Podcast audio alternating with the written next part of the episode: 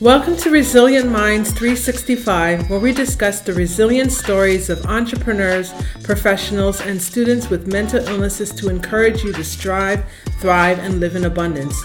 I'm your host, Cleone Crawford.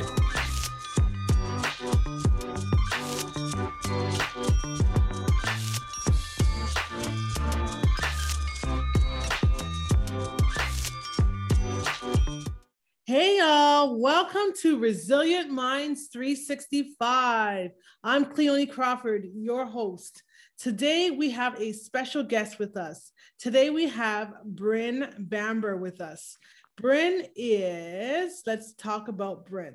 Bryn has lived for years as a sensitive perfectionist with anxiety coursing through her veins and through core energetics, and she began to find the root cause of why she was so anxious and take steps to drastically reduce her suffering.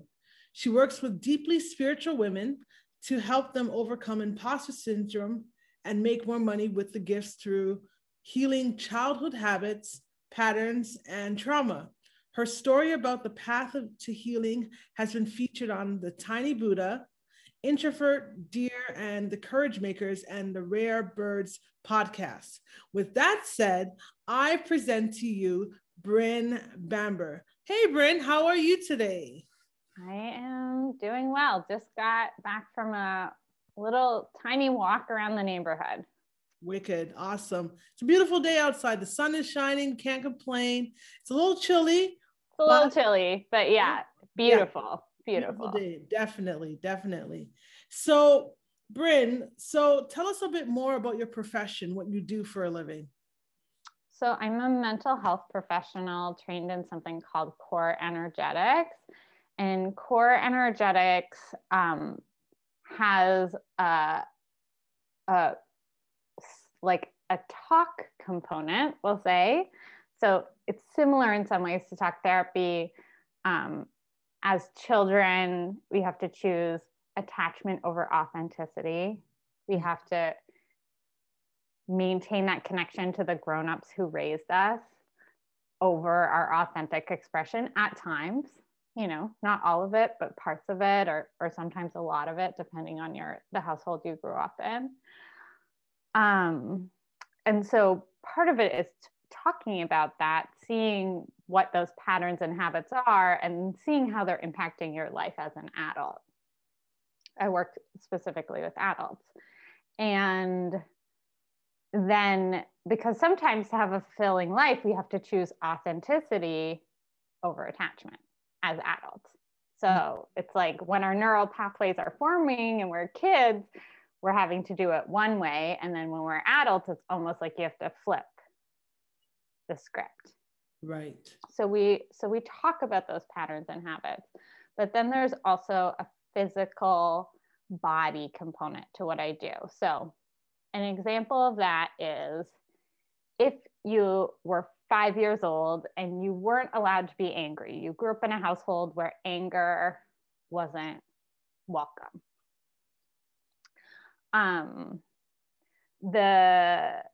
The way that a child will stop that authentic expression of anger, if they know there's going to be some sort of negative consequence when it happens, when they can't, they want to throw their arms in the air and tantrum and they know there's going to be some sort of negative consequence.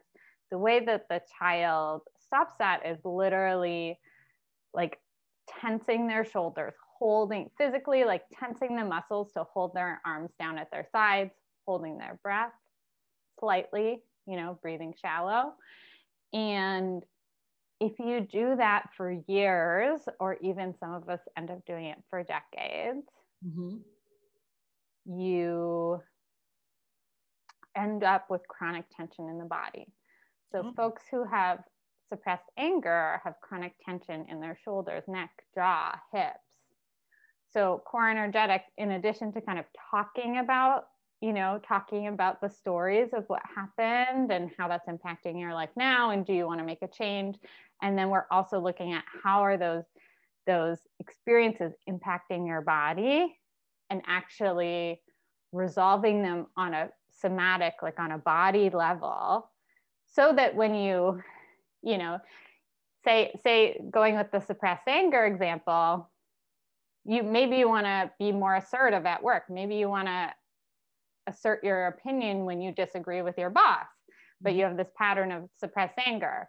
When it's still stored in your body, it can be very difficult to even get the words out in that meeting. But as we heal it on a body level, that, you know, bringing your anger through your voice. We also work with the voice. It's an area where a lot of people will sometimes have blocks. You're able to actually make those changes in your life. Cool. All right. Cool. It's very interesting. Yeah. So with that said, we'll go right into the interview now that we know exactly what you do.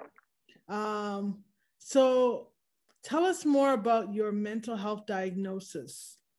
We know you haven't really been diagnosed, but you know exactly what has gone on in your life. So tell us more about what it is that you have lived through, and when did you discover that?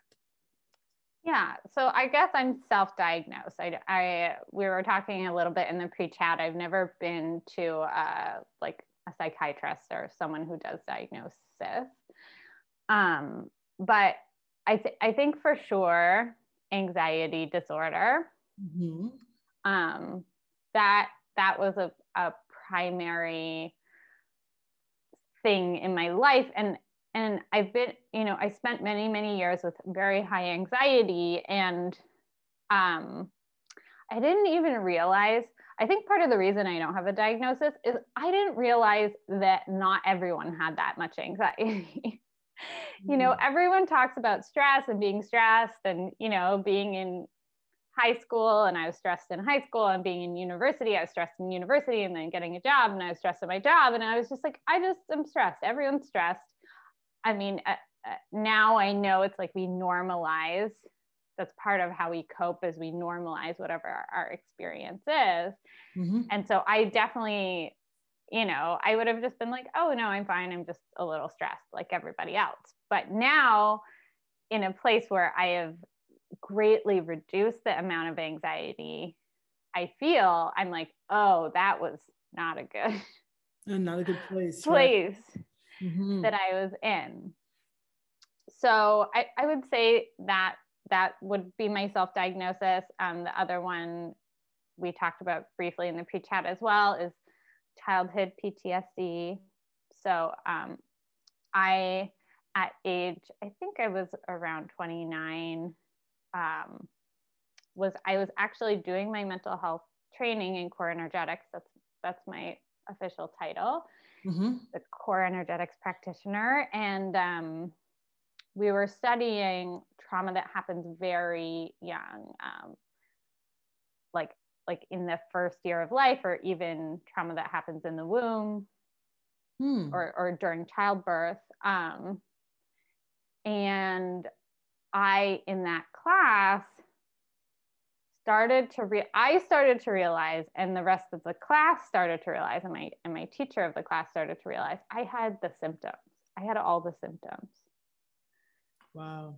And so I sort of became like the example. The poster child. In the class, they'd be like, oh, you know, or, you know, and I volunteered as well, but I started to notice I had all these symptoms, but I have no memory. And I still to this day have no memory of the trauma. And at that time I was, it was very like, I mean, it was a very difficult thing to go through, to kind of say, okay, so maybe something happened when I was young, but I don't have any conscious memory. And again, like, suppressing memory is another mechanism that helps us cope, and is common when people have childhood trauma. Sometimes they don't have as many memories from childhood, which is one of my symptoms. And so I, yeah, I, I started to open up to the possibility that that something happened. And that was, I don't know, 4 or 5 years ago. Now I'm more at peace with it. Okay. I believe something happened. I have the symptoms. My nervous system knows. I still have no conscious memory. And I've also learned that you don't need to have conscious memory to heal. Mm. Because core energetics works with the body, works with the nervous system, you can heal these experiences on a body level without intellectually understanding exactly what happened. Okay. So that, yeah, I would say those are my self-diagnoses. Okay, so anxiety and child PTSD. Yeah. Okay, great. So maybe you can tell us more about your mental health story of resilience. What did you go through? How did you cope? And how did you rise from it? Yeah, so we were also talking at the beginning of the call. I've always had very strong coping skills. You know, I was a good student. I got mostly A's. You know, that part of my life, I worked very hard, and you know, I was, I think, driven by my anxiety to do well, which worked, and in some ways I'm grateful for it. And you know, when I look back now, it was a very painful way to live, to be driven by anxiety. Right. And I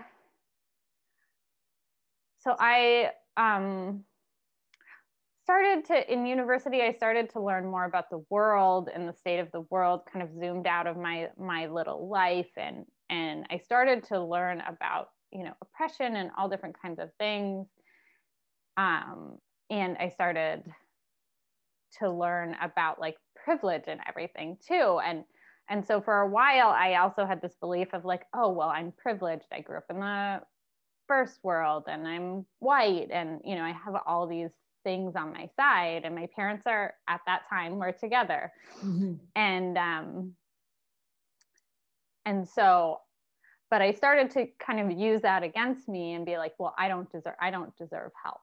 I don't need help. I just need to like make the world a better place and not get help for myself. And so for me, the real turning point where I actually started to get more help for myself was when I was in my first job, and I was working for a nonprofit, and I was doing work that I felt was important and was meaningful, but I wasn't really taking care of myself. I was taking work home on the weekends, and I was, I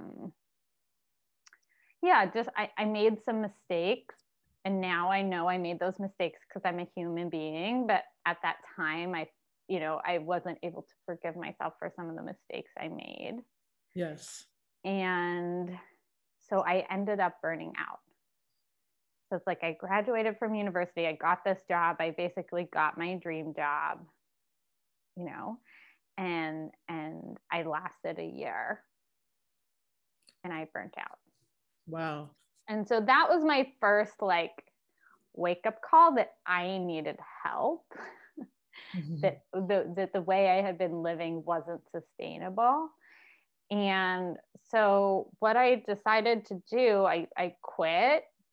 I didn't really know, you know, it just didn't feel sustainable to stay at the job. I quit.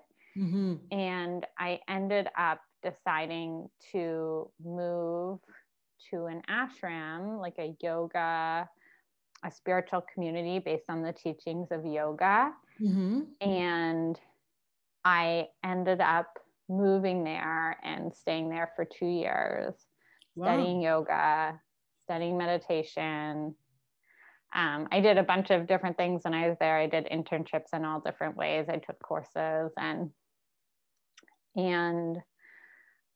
that was the beginning of my healing journey, was getting introduced to yoga, getting used to introduced a meditation, I remember. So we did yoga every morning at 7 a.m. That was like part of the schedule, and you had to go, you know, you were like, you weren't supposed to skip. And I remember when I started Shavasana, that pose at the end where you lie on your back, my anxiety was so intense that I hated it. I hated to just lie on my back and do nothing. Like it was paint, because if I was busy, you know, my coping was like to be busy or to be working. I didn't feel my anxiety as much if I was like doing, and that just lying on my back, I would just feel it. I would just feel the pain of being highly anxious. And one of the gifts, doing yoga every day for 2 years, doing Shavasana every day for 2 years, is by the end of my time there, I could enjoy, I was able to relax in Shavasana. I was able to actually lie on my back. And for the most part, maybe not every time, maybe once in a while I would still have anxiety, but for the most part, I didn't hate, like when I moved there, I hated Shavasana. Like, I hate this pose. And then by the end, I had done enough healing that I could enjoy it. That's good. That's good. I mean, it's really important to figure out what it is that works for you, you know, in order to facilitate your healing and, you know, to rise back, I guess, from the, I guess, what do you call it? The ashes. The ashes. Yeah. You call it from that. So what did you have? So we understand you went to, was it Ashram? Mm-hmm. Is that a country? Where is that? So I went to Yashodra Ashram, so ashrams are like spiritual communities. So there are many, many in India, and that's where they come from. But the ashram I went to is actually in Canada. It's in British Columbia, and it's called Yashodra Ashram. And the woman who founded it studied with a guru in India at an ashram in India. And he said to her, after she had studied with him for a while, he said, go back to Canada and start an ashram, found your own. So I believe it's the oldest ashram in Canada, or and maybe in North America. It's been around for over 50 years. And is in the Kootenay Mountains of British Columbia. Super beautiful. Yeah, definitely. British Columbia is a beautiful place. Really great place to kind of relax and kind of heal. Totally. Definitely. Yeah. All right. So we understand you went to the ashram. So the next question I was going to ask is, what did you have to do to overcome or bounce back? But we understand that was one. Were there any other resources that you had to use to bounce forward from the anxiety and the, I guess, the PTSD and all the other stresses that were in your life? Yeah. So I would say that was definitely my first, you know, deep healing experience. And then my second deep healing experience was finding core energetics, which is the thing I eventually trained in and that I now do with my own clients. So,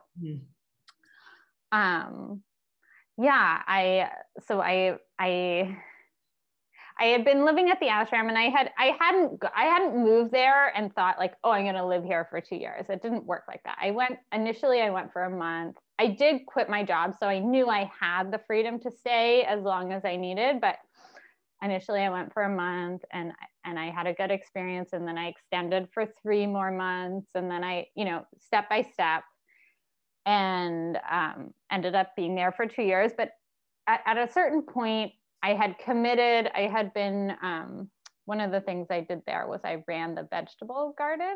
So I was doing this internship, and I had said, okay, I'll stay until the end of October, which is when the garden closes, when all the harvest is done, and we, you know, put mulch on the beds, the garden beds, and then it's done. And so,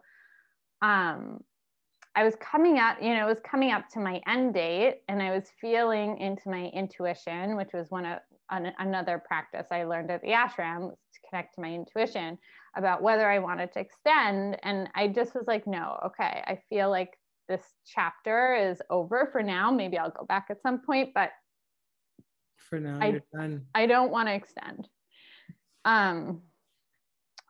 And I had heard about this somatic psychotherapy, or no, this dance psychotherapy program in at Naropa University, which is a Buddhist university in Boulder, Colorado.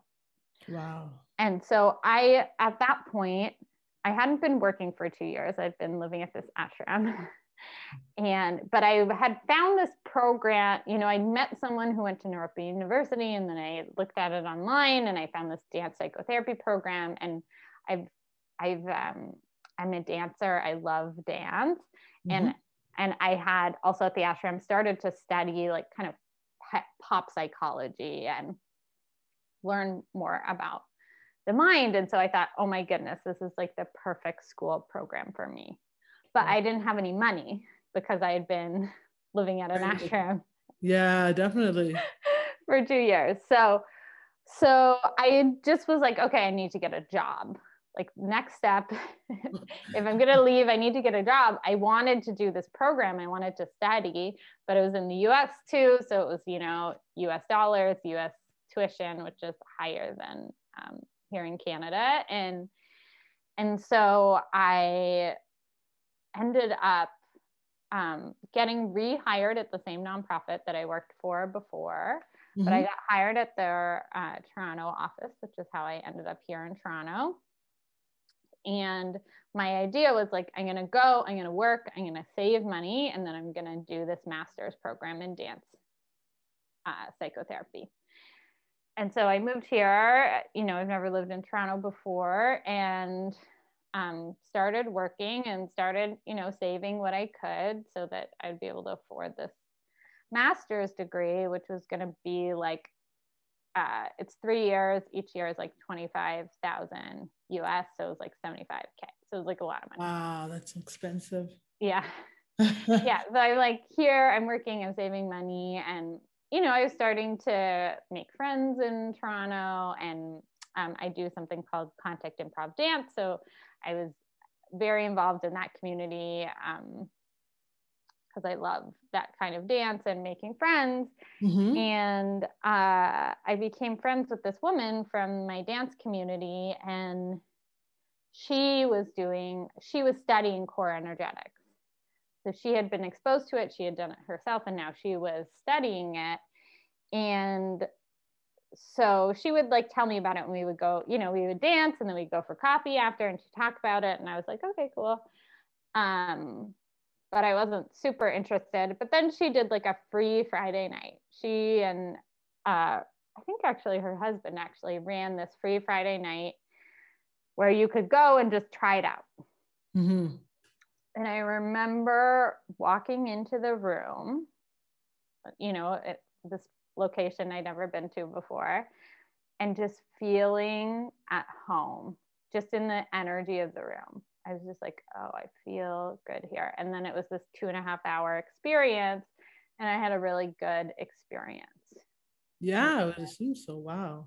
Yeah, in learning about myself and having some insights and getting support from some of the people who are there. I knew a couple people who were there, and it was this really positive experience. And so I was like, okay, I like this. So then, you know, she put on like a weekend, like a 2-day full day thing. And so I did that, and I had a good experience there. And then I joined a weekly group. And so I started doing it, and I started feeling the healing impacts of, you know, doing this body-based kind of healing modality. And so then I decided to sign up for the training program. I decided to switch. I just like switched. I thought I was going to go to this Buddhist university and do dance psychotherapy. And then I was like, no, I found this thing and it worked. Like I'm feeling the impacts on me. Mm-hmm. And it was similar enough, you know, it's involving the body. It's involving also as well, like looking at the story of what happened to you as a child. And it just felt like, I was like, okay, the dance psychotherapy sounds amazing on paper, but I've never actually done it. I've done this. Mm-hmm. I know it works for me. So I just switched. Okay. And then, so really core energetics and doing this, you know, it's a 4-year part-time training program, and you have to do so many hours of your own personal, like with your own personal core energetics practitioner. And, mm-hmm. and that was deep. So it's an intensive process. So that was deeply healing. And then that's when I had that experience I was telling you about earlier, where I started to realize, oh, I have some sort of childhood trauma. It's suppressed. And just starting to be aware of that started to let me to heal it through my body. Mm-hmm. And so that was kind of step one, was like the ashram, yoga, meditation, you know, all of that. And then step two for me was really this core energetics, looking a little bit more clearly about what happened in my childhood with the memories that I do have. Mm-hmm. And yeah. And also doing some healing on a physical body level. Okay. Wow. So my next question for you is, what are 3 things you wish you had available when you were at your lowest point? Yeah. Okay. I don't remember what I wrote in the form, so I'm just going to free form it. I hope that's okay. That's totally fine with me. Okay. What are 3 things I wish I had available at my lowest point?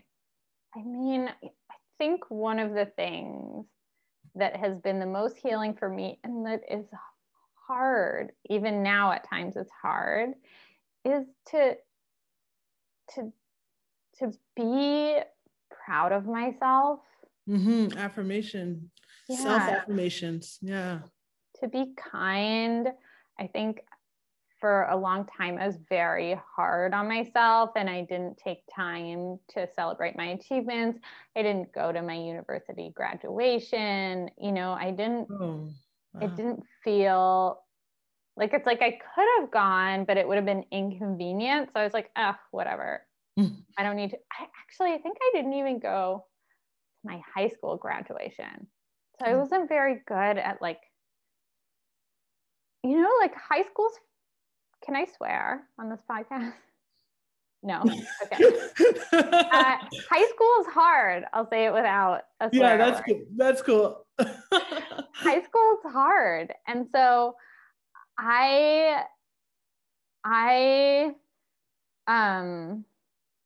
you know, now I'm like, I'm proud of myself for getting through that. Yes. That was, you know, it's hard academically, but it's also hard just like socially. I think the hardest part for me was the social part, high school.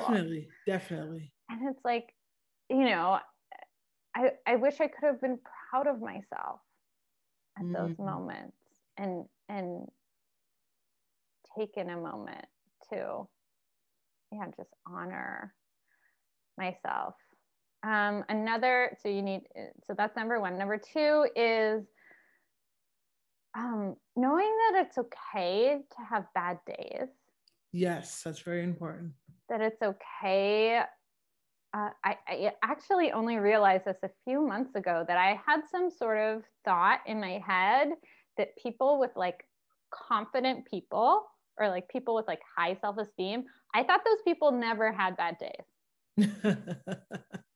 I thought to be like confident and to have high self-esteem, like I should never feel bad.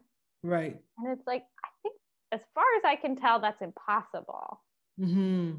Even like all my role models, all the people who I look up to, they have bad days. They have moments when they don't feel well, and, or feel, you know, their emotions are not feeling good. And to just know that that's okay. Nothing has gone wrong.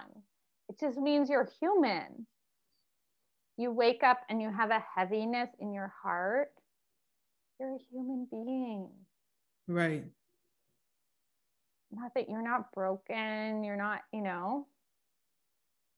So I wish I could do that. I wish I had known that. And number three, what would I have wanted to have at my lowest point? I guess, I don't know if this like counts, but like what's coming to me is like, I wish I had like friends that I felt comfortable talking to. Yes, that's honestly very important. Yeah. Which I think to a degree I did, and maybe to a degree I didn't, but I wish I had a community that really understood you. Yeah. Yeah. I can understand that one, because I mean, that's actually one of the most important things. When you're at your lowest points, your support system is very important. You know what I mean? Like who you surround yourself with, it's crucial. Very crucial, because those people can speak into your life. They can actually, or they can, when they speak into your life, they can speak positively or negatively. And that can cause you to spiral down, get even worse. So it's very important to have the right circle around you. So that way you can actually, you know, move towards healing and to progress, you know, so. Yeah. So my next question is, so what words of hope would you give to our listeners? What would you tell them if they had a mental health challenge, I guess?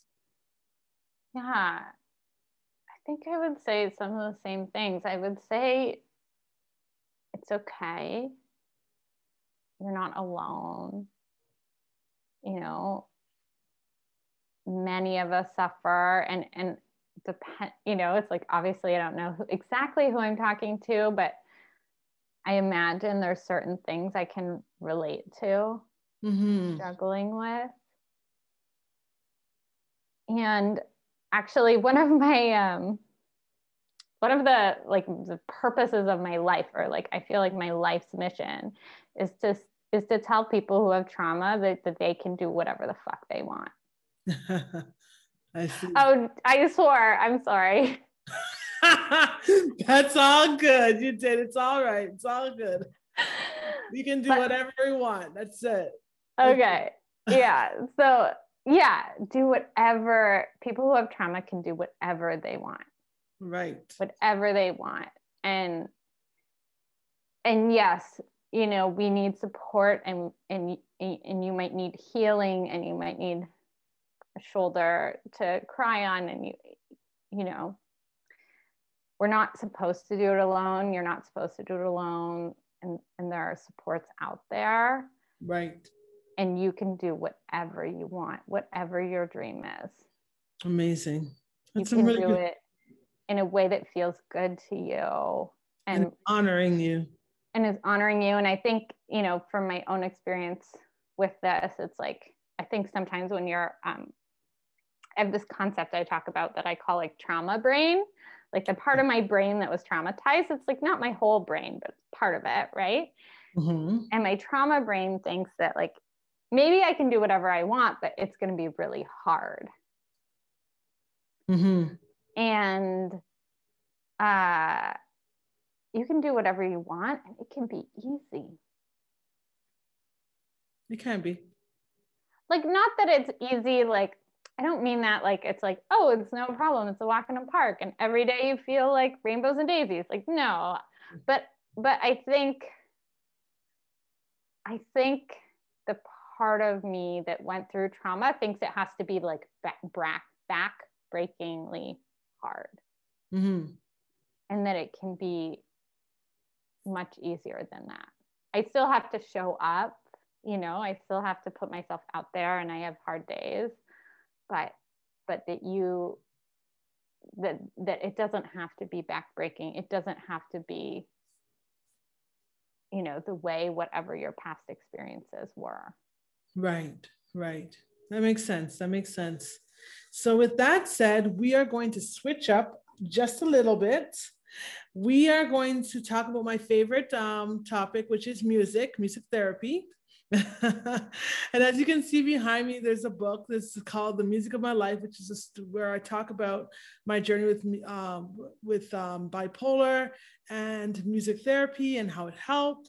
So my question to you is, what type of music do you like? So I like a bunch of different kinds of music. Sometimes when I'm in a like very chill, peaceful place, I like folk music, that kind of thing. And then recently when I'm like amped up, I like pop and like rock. And I recently have been listening to like a lot of 80s. I've been listening to this like 80s playlist on Spotify. Just, yes, like, love it. Gets me going, yeah. Okay, wicked. I'm an 80s baby, so I love the 80s. Love it. All right, so if you were to think of a song that describes your journey, what would it be and why? Yeah, so I'm glad you reminded me of this. Yes. In our pre-chat, because it's such a good song. So the song that I chose is Rise Up by Andra Day. Mm-hmm. And yeah, I think the reason why is that, yeah, it hasn't always been easy. And right.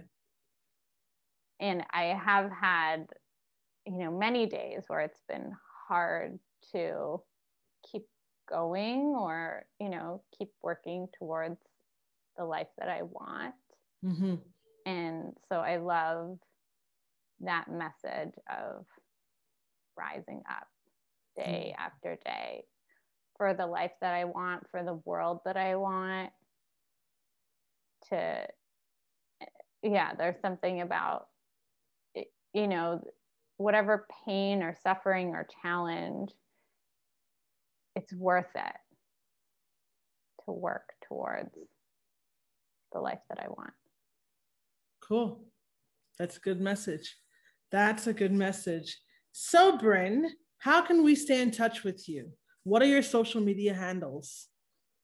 Yeah, so I am on Instagram. I'm at Bryn_Bamber, which is BRYN_BAM as in mother, B as in Bob, ER.